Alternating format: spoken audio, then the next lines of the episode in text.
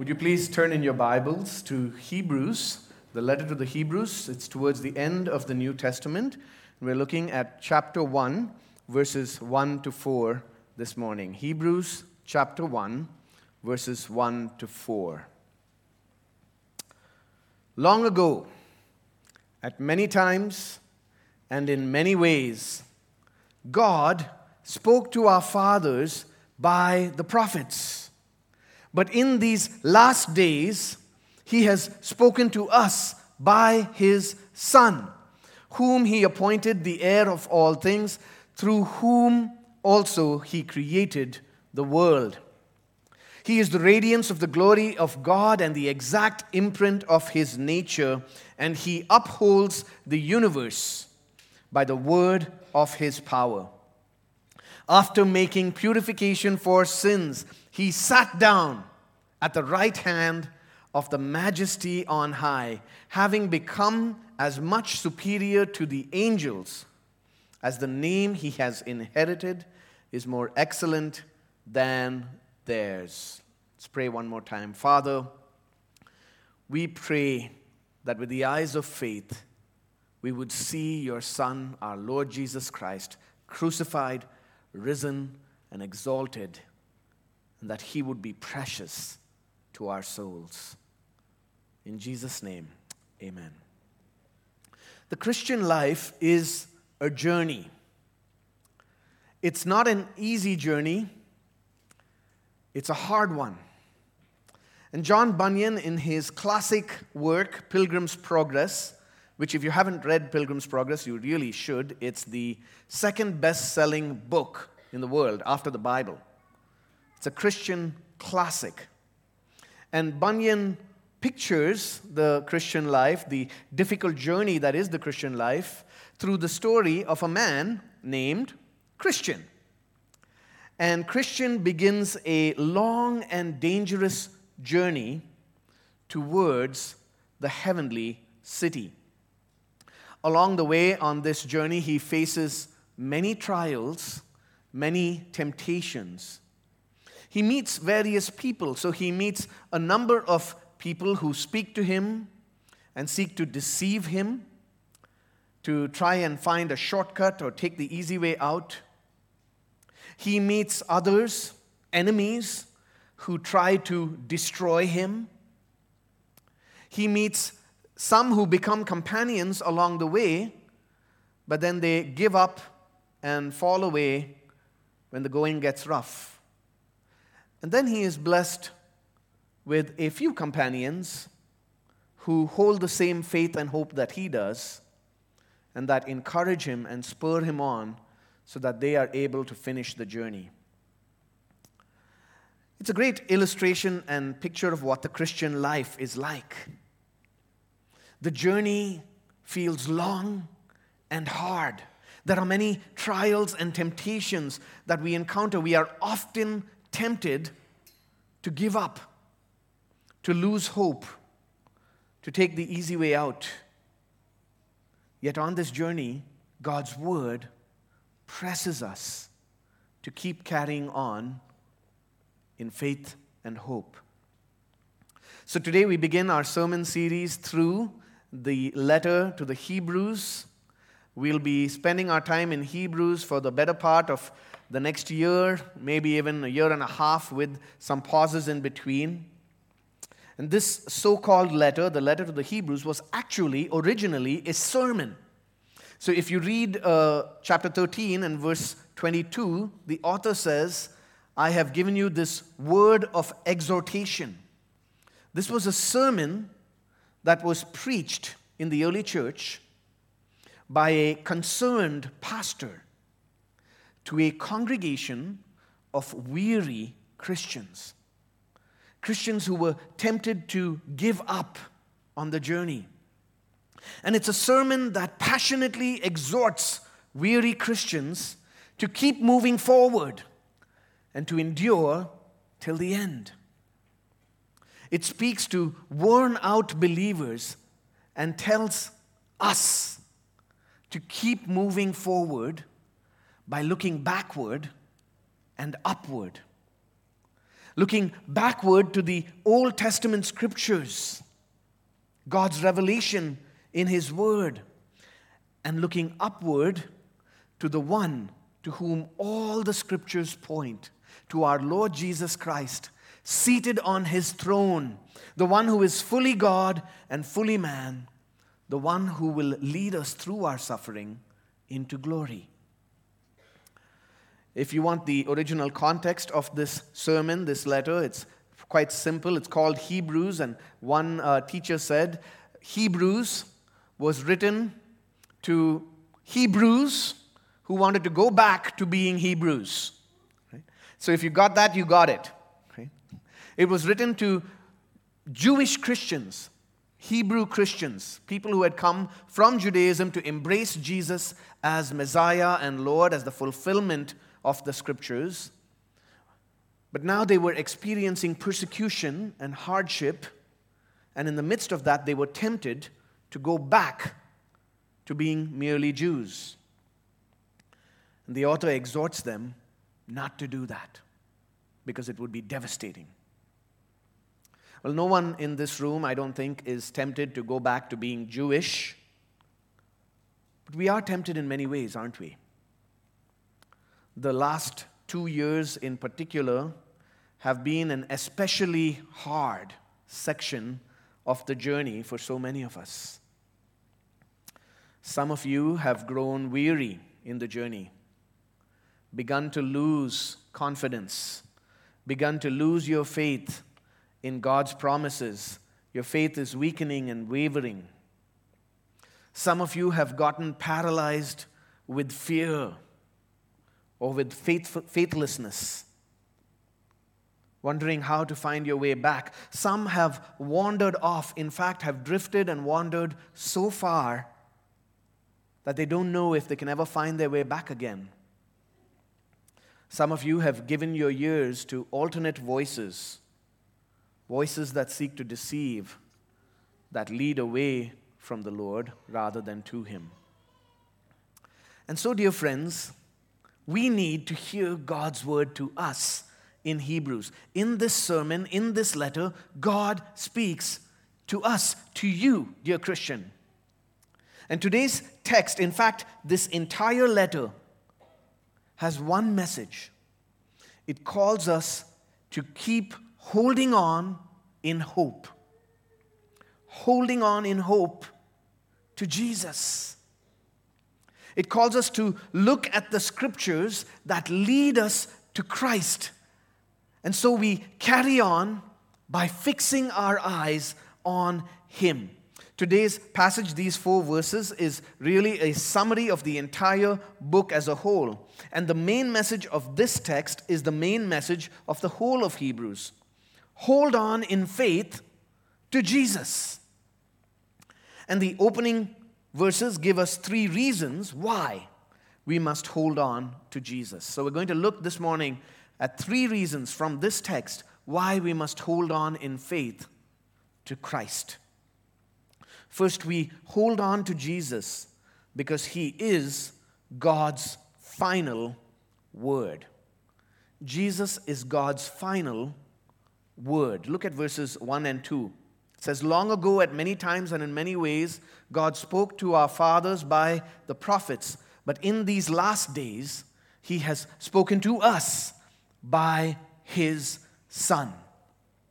We live in a world that is constantly speaking. We are constantly bombarded with words, with messages from many different sides, aren't we? Social media, every day, nonstop. The stream goes on and on Facebook, Twitter, TikTok, Instagram, whatever platform you use. You take your phone, maybe turn it off for a little while or put it on silent and leave it aside for a couple of hours, and then you come back and there's like 50 WhatsApp messages on all of the different groups. All of these voices that speak to us. You look at something on YouTube, and then every time you look, there's an ad, and then there's another ad, and then there's something else. And then before you finish watching one video, you go to the next. Voices. And the question for us is what, or more importantly, who are you listening to? Who is it that occupies your attention? Well, verses 1 and 2 tell us here that the God of the Bible is a speaking God. That God has indeed revealed himself to us. He has spoken. As Francis Schaeffer famously put it, He is the God who is there and He is not silent. He has revealed Himself.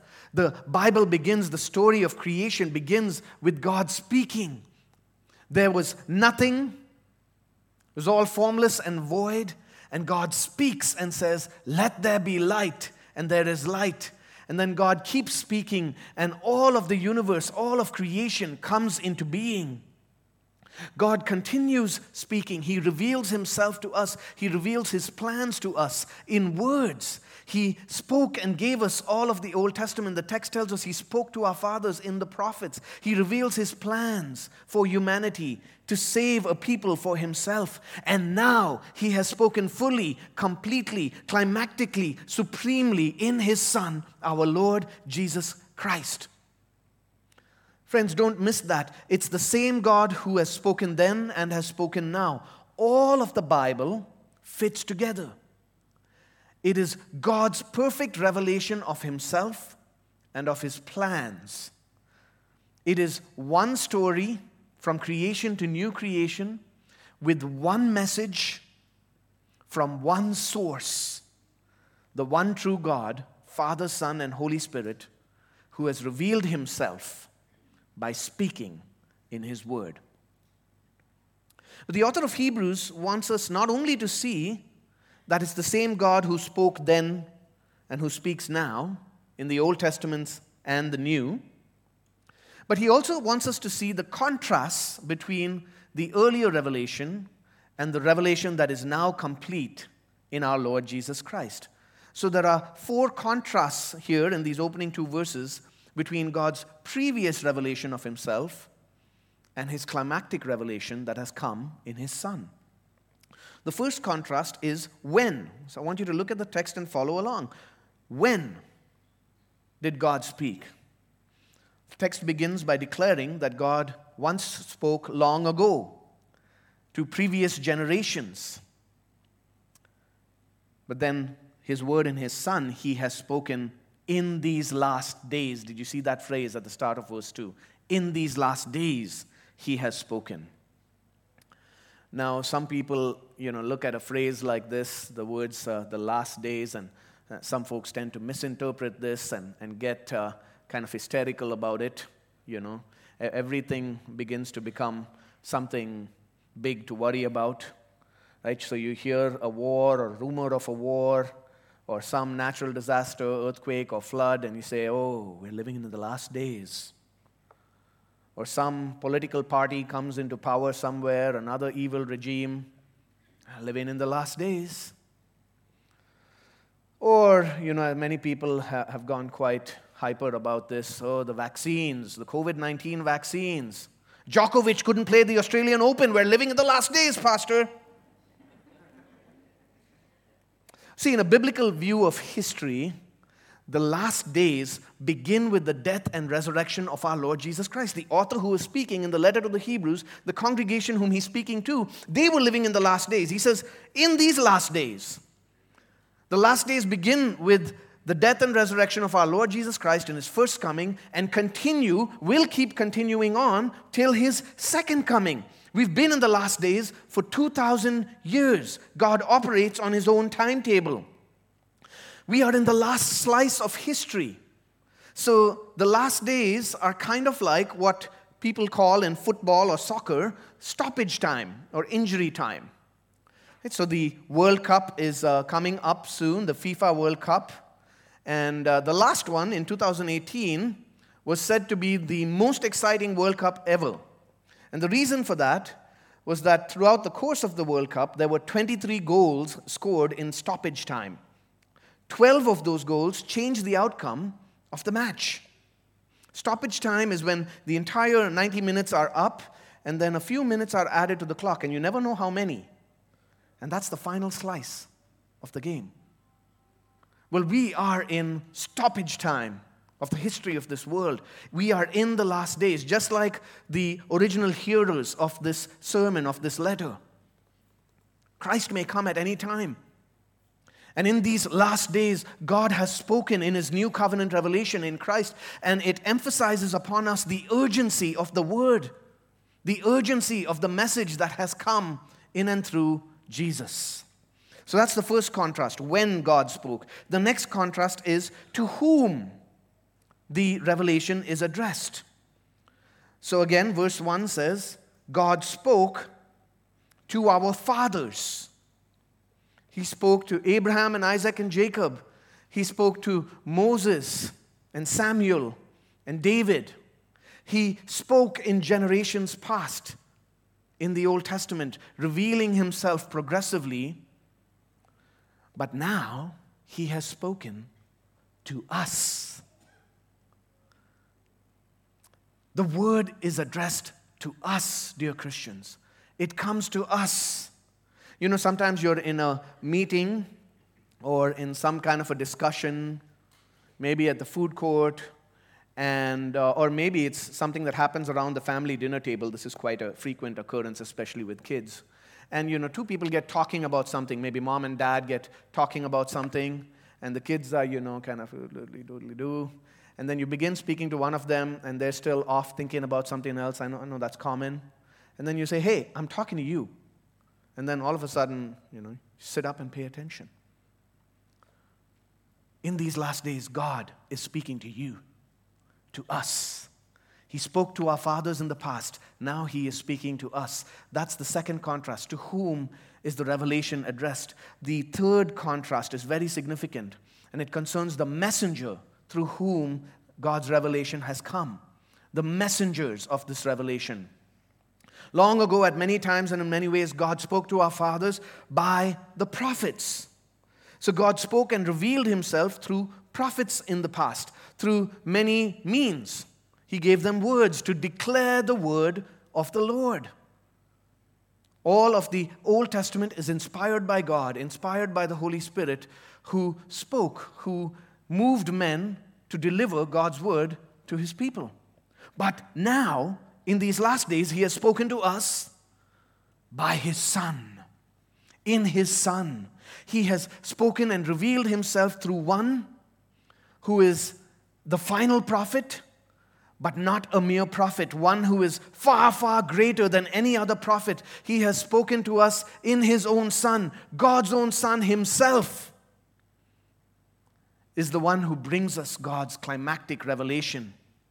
The Word became flesh. Jesus doesn't just deliver God's Word, He is God's Word who has come to us incarnate personally.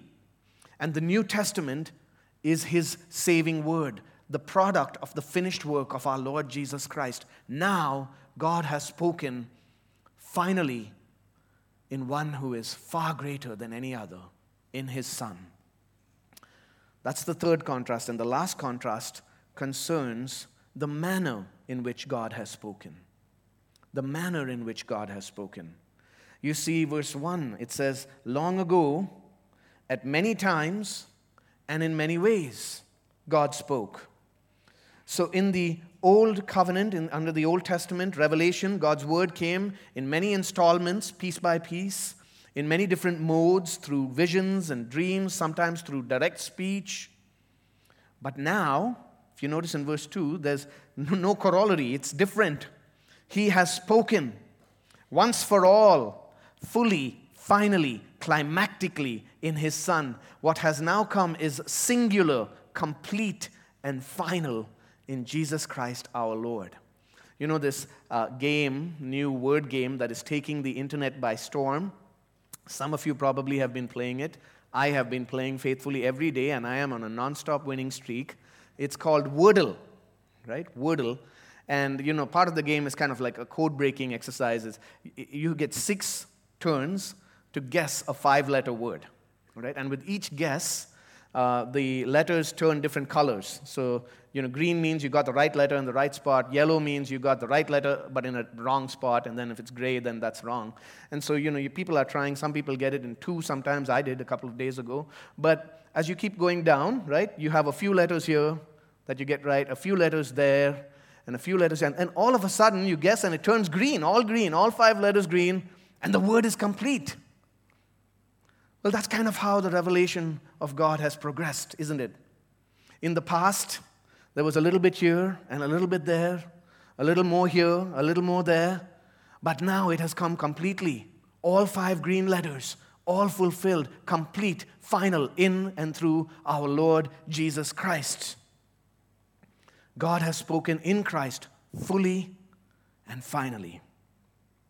And so, dear friends, if it is the fact that God has spoken now, in these last days, in and through Jesus Christ, to us, then, dear brothers and sisters, we must listen.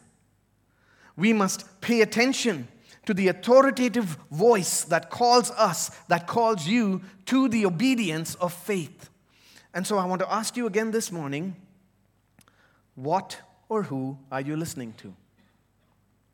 Where is your attention even today? Have you shut your ears and hardened your heart and turned away from the voice of your shepherd? Or have you crowded out his voice with other voices? With the constant buzzing and busyness and worries of life? We had this uh, exercise with one of our daughters this past week, a daughter who shall remain unnamed.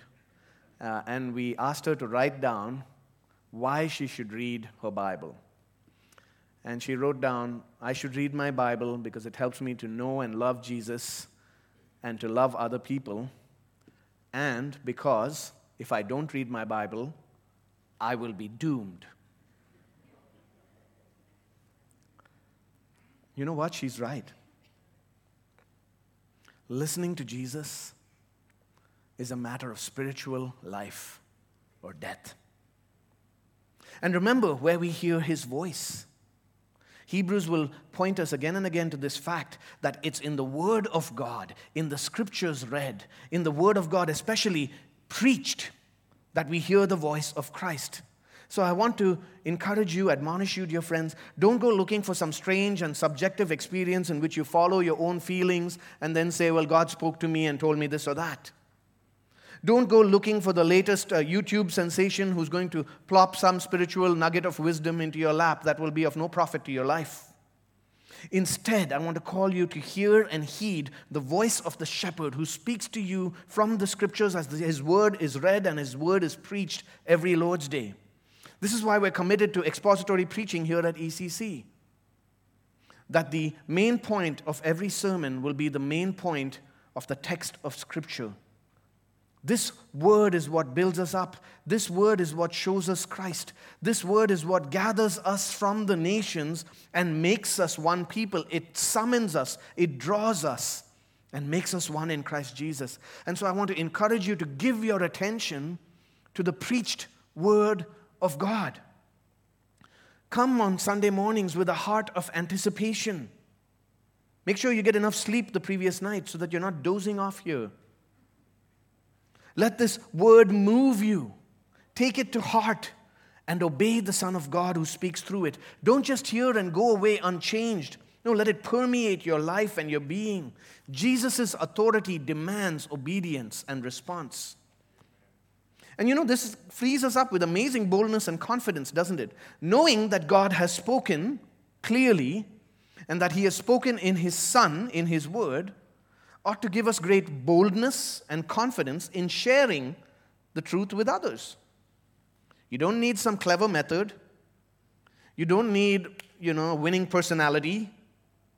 You don't need some fancy trick or to know all the ins and outs of various cultures. You just need to be faithful in bringing our non Christian friends to the Bible and showing them Christ. I want to speak to non Christian friends if you're here this morning. He speaks to you too. Jesus is speaking to you. Are you listening? There is no further revelation to come after Jesus. No other prophet, no other word. Jesus is God's final and finest word. The Bible is God's full and complete revelation. And I want to say to you, dear non Christian friend, the Son of God speaks to you this morning and calls you to come to Him and to cast yourself upon Him in faith. Jesus speaks to little children here this morning. Children, there are so many voices all around you in this world, in this life, that are calling you this way and that. Well, Jesus addresses you. The whole Bible, every Bible story that you've read or learned or heard told, the, all of it, all of the Bible points to Jesus. And He welcomes children to come to Him. Brothers and sisters, Jesus is the one in whom God has spoken to us fully and finally. Without Him, Without His word, we are doomed. This is why Hebrews calls us to hold on to Jesus, because He is God's final word. Not only is Jesus God's final word, but the text shows us that in Christ, God has spoken in one who is far greater than any other. That's our second reason why we must hold on to Jesus. First, we hold on to Jesus because he is God's final word. Second, we must hold on to Jesus because he is God's divine Son. Jesus is God's divine Son. Look at verses 2 and 3.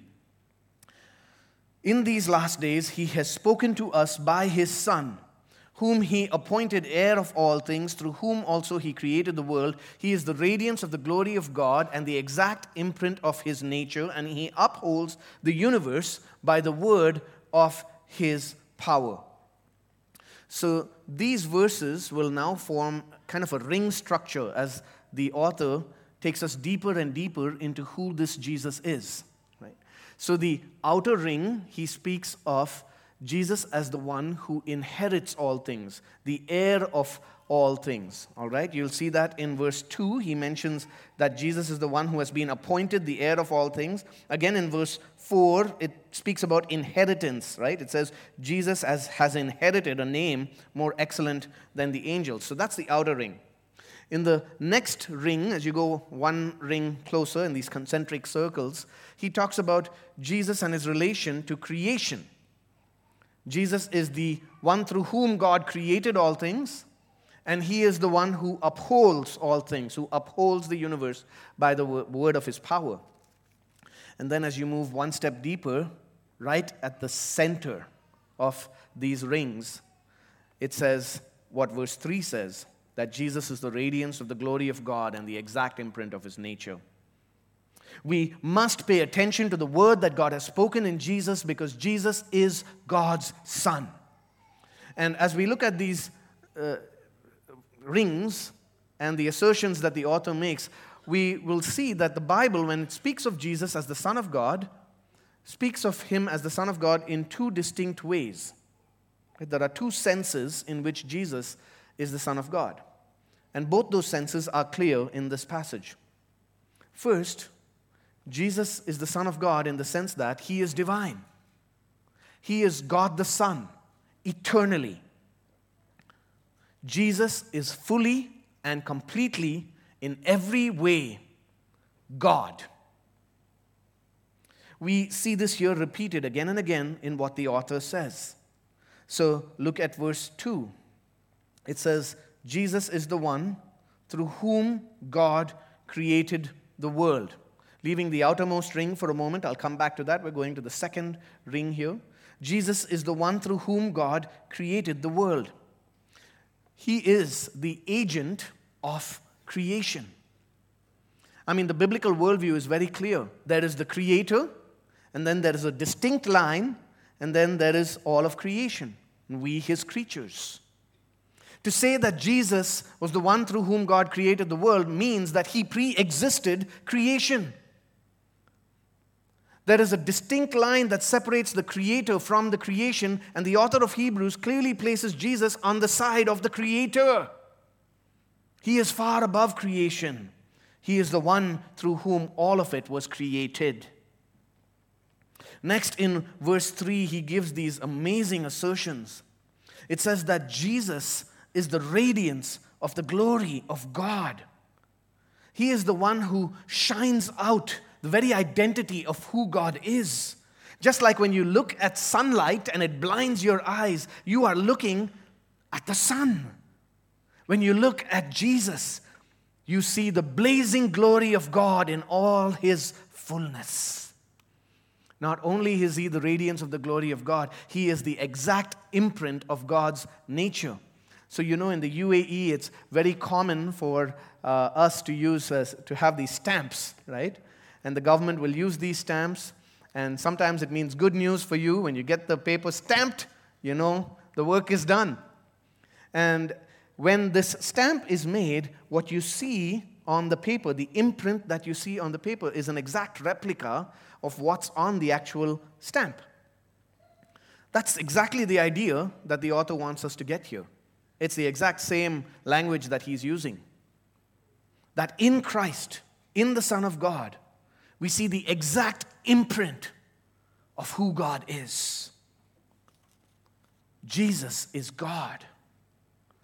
And he upholds the universe by the word of his power. So the author, author brings us back to Jesus' relation to creation the universe is held together, dear friends, by a living person, and his name is Jesus Christ.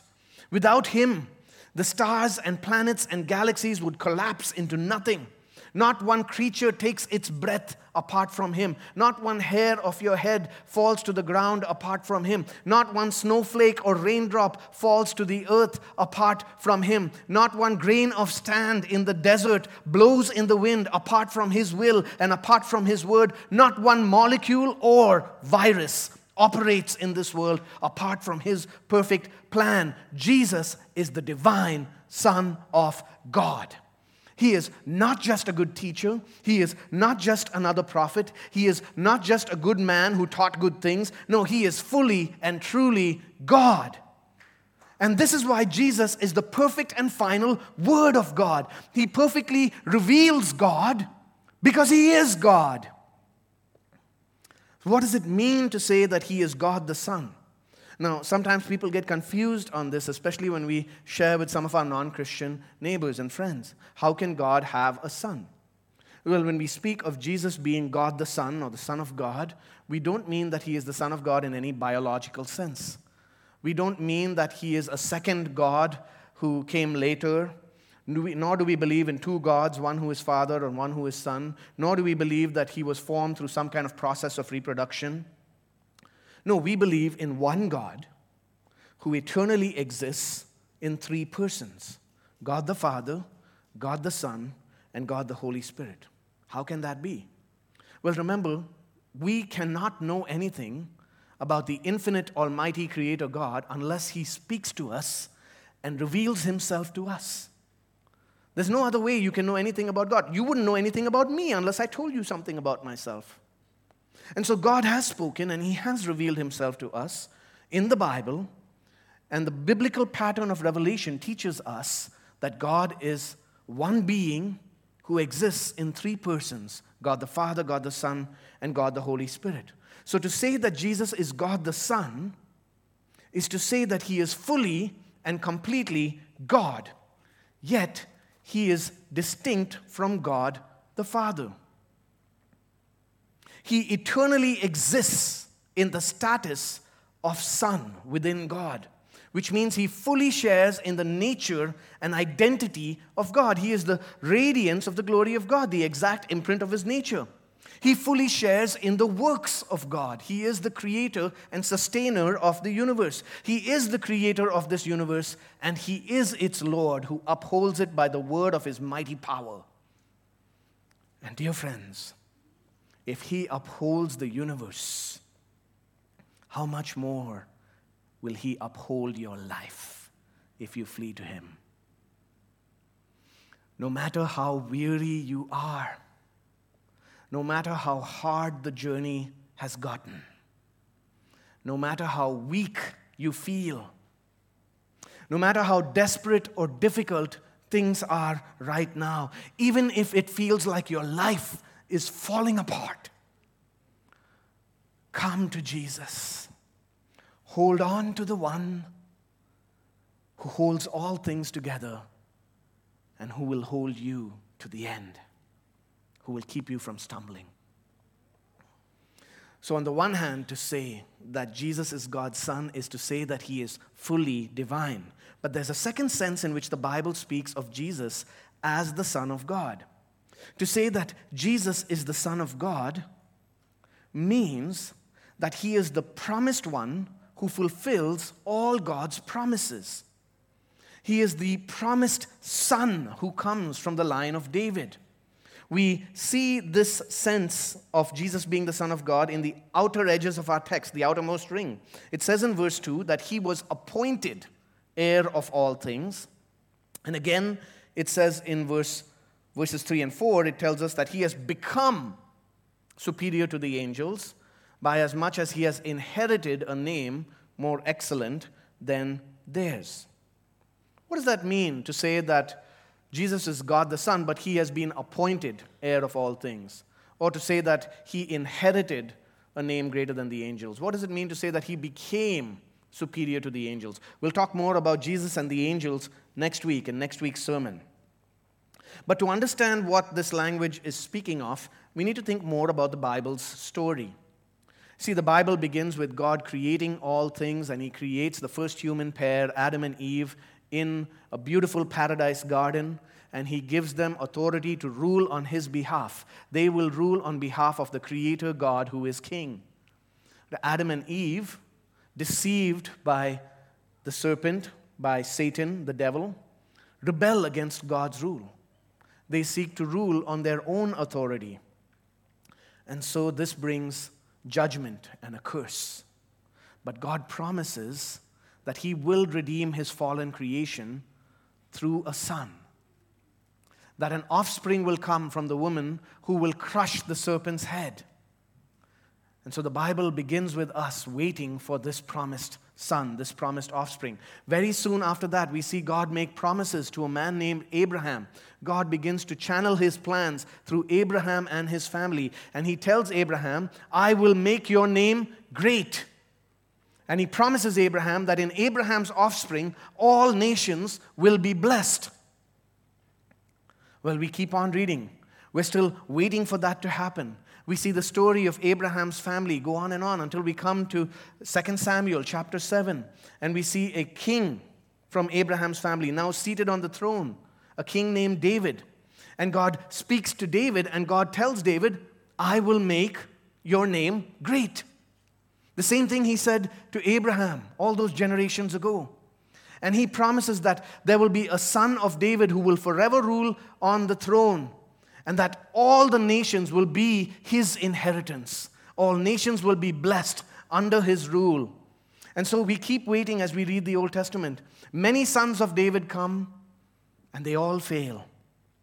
And the whole story of the Old Testament is, the one, is, is that of waiting for this promised one to come. The promised one to whom the nations belong, to whom all things are his heritage. And the author of Hebrews is telling us here when he says Jesus was appointed heir of all things, he is telling us that all these promises have been fulfilled in Christ. As the one who is fully God, who took on a human nature, became fully man, Jesus comes from the line of Abraham. He is the promised king, the promised son from the line of David. In him, all God's promises are fulfilled. Do you see verse 3? It says, He sat down at the right hand of the majesty on high. He shares God's throne and he brings about God, God's rule in a way that David failed to do, in a way that Adam failed to do. He is the son of David who will forever rule and reign. He is the promised one who inherits the great name promised to Abraham and then David. He is our human representative, the offspring of Abraham, the king from the line of David, the promised seed of the woman who was perfectly obedient to God and never failed. And as the eternal divine Son, all things belong to him because he created all things. But now, as a human being who is fully man forever, he has been exalted and crowned as king, fully God, fully man who rules over the ends of the earth, and to him belongs the worship of the nations. We see that in this very room, don't we? The fruit of Jesus' rule, that he draws people from all nations to himself and has made us one in Christ to worship him. And of course, in light of Jesus' rule and authority, the author of Hebrews wants to ask us again, wants to ask you, to whom else will you go? To whom else can we turn in our trials and in our pain, in all of our temptations, but to the one who rules and reigns? As we think about more variants emerging and cases surging, as tensions rise in the region in which we live, as we just grow tired from this sin sick world, in all of it, dear friends, Jesus is the divine human Lord and King who rules and reigns over this world and over our lives. And you might hear that and be tempted to think, well, how can I dare? How can I dare to draw near to him? He is God, He is King. How can He sympathize with my suffering and pain? Or how can I come to Him when I'm so covered in sin? But you see, friends, that's exactly why we need Jesus. That's exactly why we must draw near and hold on to Him. Because not only is he God's final word and God's divine Son, we must hold on to Jesus because he is our perfect high priest. Jesus is our perfect high priest. I said that Jesus is fully God and that he became fully man, taking on to himself a human nature. But why did he become man? He became man to save us to save sinners like you and me from our sins. Do you see what it says in verse 3? It says that before his exaltation, before he sat down at the right hand of the majesty on high, he made purification for sins. After making purification for sins, he sat down at the right hand of the majesty on high. Throughout Hebrews, we'll see this that Jesus is the divine Son and King, but he is also our great high priest and sacrifice. He is our mediator who makes a way for sinful human beings like you and me to draw near to our holy God and his throne. You know, you might remember uh, our series through the book of Leviticus last year that under the old covenant, God appointed priests to serve as mediators, that these priests from the tribe of Levi were to be the representatives of God's people, to stand at the altar and offer sacrifices for sins. And it was through these priests acting as representatives and through these sacrifices, which were offered as substitutes for sinners, all prescribed by God, it was only through these things that God's people could approach Him. But all those priests were flawed and imperfect. They were sinners just like us. They had to offer sacrifices for their own sins first. And all of those sacrifices kept on being repeated, but were ultimately never enough. These priests keep standing, offering sacrifices for their own sins, sins uh, sacrifices for the sins of the people. The priests died, and then they're replaced by other priests who continue the same work. The sacrifices kept being offered, the blood of bulls and goats being spilled continuously, but all of it never brought ultimate purification for sins. That's why they kept on being repeated. This is the argument that the author of Hebrews will press upon us. All of the blood of bulls and goats could never take away our sin. Not a thousand offerings could make us clean within. Every sacrifice was a shadow, a pointer forward to a perfect mediator who would come, pointing forward to a greater and more perfect high priest who would offer a perfect sacrifice, a sacrifice that would be offered once for all to cleanse our hearts forever. Friends, Jesus, the Son of God, is this perfect high priest, and he offers himself as the perfect sacrifice, and his sacrifice completely purifies us from sin. That's why, while the other priests kept on standing at the altar offering sacrifices, Jesus, the divine Son of God, who was made man for us, offered his perfect sacrifice, his death on the cross, rose again, was exalted into heaven, and he sat down at the right hand of God. That's the climactic verb in this verse. In this entire section, all of the other verbs are helping verbs. The main verb is that Jesus sat down. He sits on God's throne. His work is finished. He has sat as king and priest forever, meaning it is done. And how we need this purification. Because you see, even as we grow weary and as we stumble and struggle with the trials and the temptations that press against us from outside, in this journey, we are most weighed down.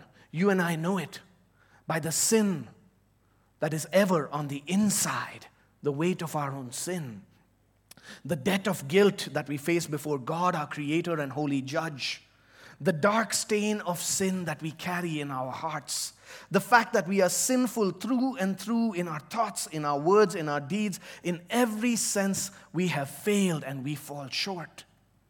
But Jesus has made purification for sins he offered himself. He died.